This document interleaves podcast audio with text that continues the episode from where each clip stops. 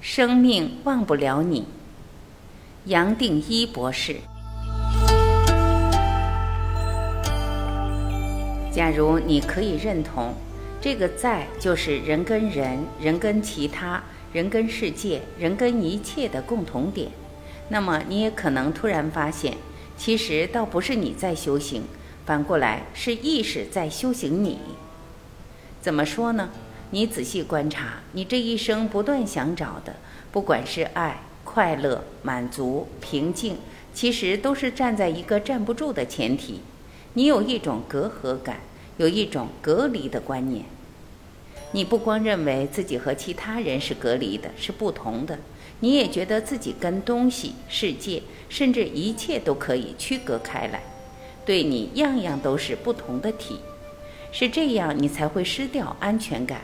感觉不安，随时觉得不够，觉得缺乏，总是感觉自己少了什么。你或许还记得，我过去把这种状态称为萎缩态，而你也就自然成为一个萎缩体，时时刻刻的萎缩，让你这一生总是认为缺少了什么，好像随时会受到攻击、受到刺激，而随时得不到安全。你可能没有想到。这一切也只是你完全忘记了，你本来就有共享的同一个存在。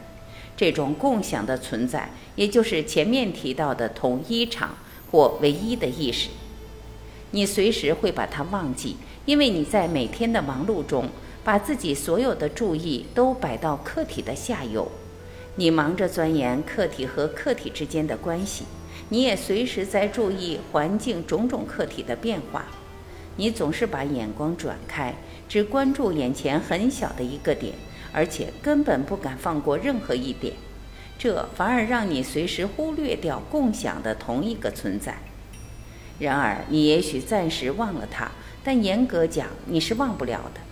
它随时存在，没有停止过启发它自己的作用。所谓的作用，最多也只是在。这个在本身有一个很大的吸引力。它是唯一靠得住的真实，是任何力量都抵消不了、毁灭不来的真实。真实的吸引力更是远远比眼前一时的现象都更大。是这样才可能让你肯定地说，早晚样样都会回到真实，也就是意识。你再仔细观察，你这一生其实随时都想回到它，只是你还可能不知道。这个不知道，你也可以暂时用“无名”两个字来表达。在无名的状态，你会以为这个共享的存在就等于是人间的爱或满足。是这样，你自然会希望在人间找到一个理想的同伴，让你可以把自己个别的存有融合到眼前认为所爱的对象。是的，早晚你的不满足感会再度浮出来，你会觉得不太够。还是少了点什么，当然，这时候可能会换一个对象，再重新追求下一次的融合。这样的对象可以是一个人、一只宠物、一样东西或一个理想。很快的，也或许是经过很多年后，你也自然发现，人间的任何人、东西，甚至理想都没办法给你长久的幸福。你这一生透过个人的努力，可以完成一些项目，得到某种身份和地位，甚至可能开创一个领域。但是，一样的，你或许很快就会发现，人间的任何状态，不管多么好、多么丰富、多么伟大，其实都是短暂的。你就算得到再大的成就感，透过每个人天生都有的享乐适应的机制，这种感受也会慢慢消失。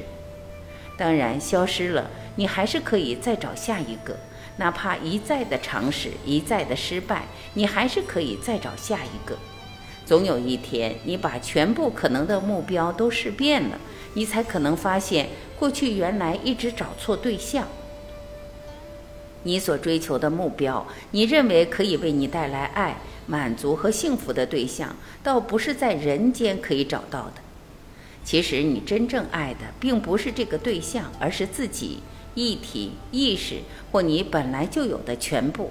这个全部其实随时在等着你，但是你忘了，也就把它变成了一个客体。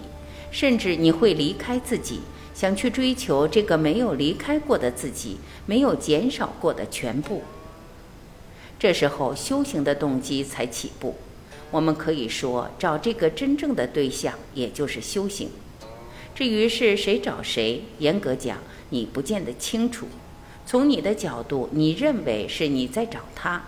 但是你跟我一起走到这里，其实也已经知道，事实是刚刚好颠倒。对爱的追求是如此，你对快乐的追求也是如此。你想要快乐，其实也就是从不满足出发，想去找回满足。当然，你透过爱情也可以去追求满足，得到快乐。但是快乐似乎比爱更广泛。毕竟，你的不满足不见得是透过两个个体的融合就可以消除，而对你不满足感，有时候甚至会延伸出恐惧、不安、痛苦、悲伤、自卑、挑剔，对样样都看不上眼，对自己有更高的要求。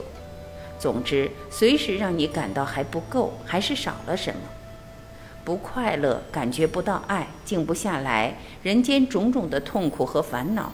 种种不够，总觉得少了什么的不满足或匮乏感，始终离不开你与自己的隔阂，而你深信不疑的隔阂感本身自然产生一股推力，促使你不断的要往外去寻去找，到最后，你也许终于找到这个意识的门户，你把全部的意识随时活出来，也自然发现过去认为缺少的已经跟着消失了。到时候，可能你也发现，其实你老早是圆满，甚至没有不圆满过。真不晓得你当时怎么会那么幼稚，连这么明显的事实都不知道，还要浪费那么多次的人生，经历那么多的痛苦，才明白这个理所当然的真理。你也自然发现，其实爱、快乐就是你真正的本质。如果不是这样子，你不会一次一次的想去找他们。平安和宁静也只是如此。站在整体，站在意识海，站在主的角度，最多只有圆满。接下来还只是圆满，一直圆满到底。它是立即圆满，从来没有不圆满过，最多是圆满自己。这一点可能用我们头脑是最难懂的。但是你这时会发现，你随时可以把注意落在一个不存在的体，这个不是体的体，你已经知道可以称它是大我、大你，或最纯粹的知觉在，或者你也可以很简单的称它是在，它是所有生命的共同点，是你我任何生命东西都有的一个共同点，守住它，定住它，停留在它。其实是你这一生最不费力的作业，它不费力，不靠做而随时可以得到，甚至你还没有做之前，它已经存在。你定在它，也只可能是满足。这满足没有开始，没有经过，没有结束，是满足在满足他自己，一路满足到底，没有底，也只是无尽的满足。它没有什么特质可以让我们描述。假如我们可以描述出什么，最多还是一种头脑可以谈的境界、经验或状态。唯一可能的，最多是透过平安和宁静，他探出头来现身，露出他自己。你发现你突然变得平静，而你心中的宁静流出来，为周边带来平安。无论个人遭遇多大的危机，环境带来多大的考验。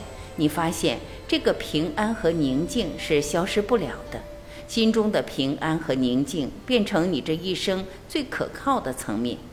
这样的满足感自然让你不需要去做任何表达或分享，你也没有任何动机想去延伸什么、完成什么或达到什么。然而，这并不代表你会突然放弃人生，变得冷淡，什么都不参与、不干涉、不去做。要记得，这种冷淡的状态本身还是一种隔离，只是为自己跟一切制造一个其实不存在的距离。到这时候，其实刚刚好相反，你还是会参与、会干涉、会去做，只是你在参与、在干涉、在做的前、中、后，始终都活出平安和宁静。你还是该做什么就会做什么，比如该帮人就帮人，该关怀就去关怀，甚至你的热忱还会带动周边更多的人。尽管如此，你始终没有认为自己在做什么或帮助谁，是这样，平安和宁静对你是理所当然。意识或一体的力量就是那么大，它会让你不断地想着它，就算你好像把它忘掉了。但透过潜意识，你还是会想找他，想回到他，想要回家。可以这么说，这一生你体会到的所有痛苦、悲伤、失落、萎缩，从更深的层面来看，其实都还是意识在跟你讲悄悄话。他希望你醒过来，不要继续再折磨自己。我才会说，人生所带来的难关、冲击和考验。其实是这一生最大的恩典，但愿你不会白白错过他们真正的讯息。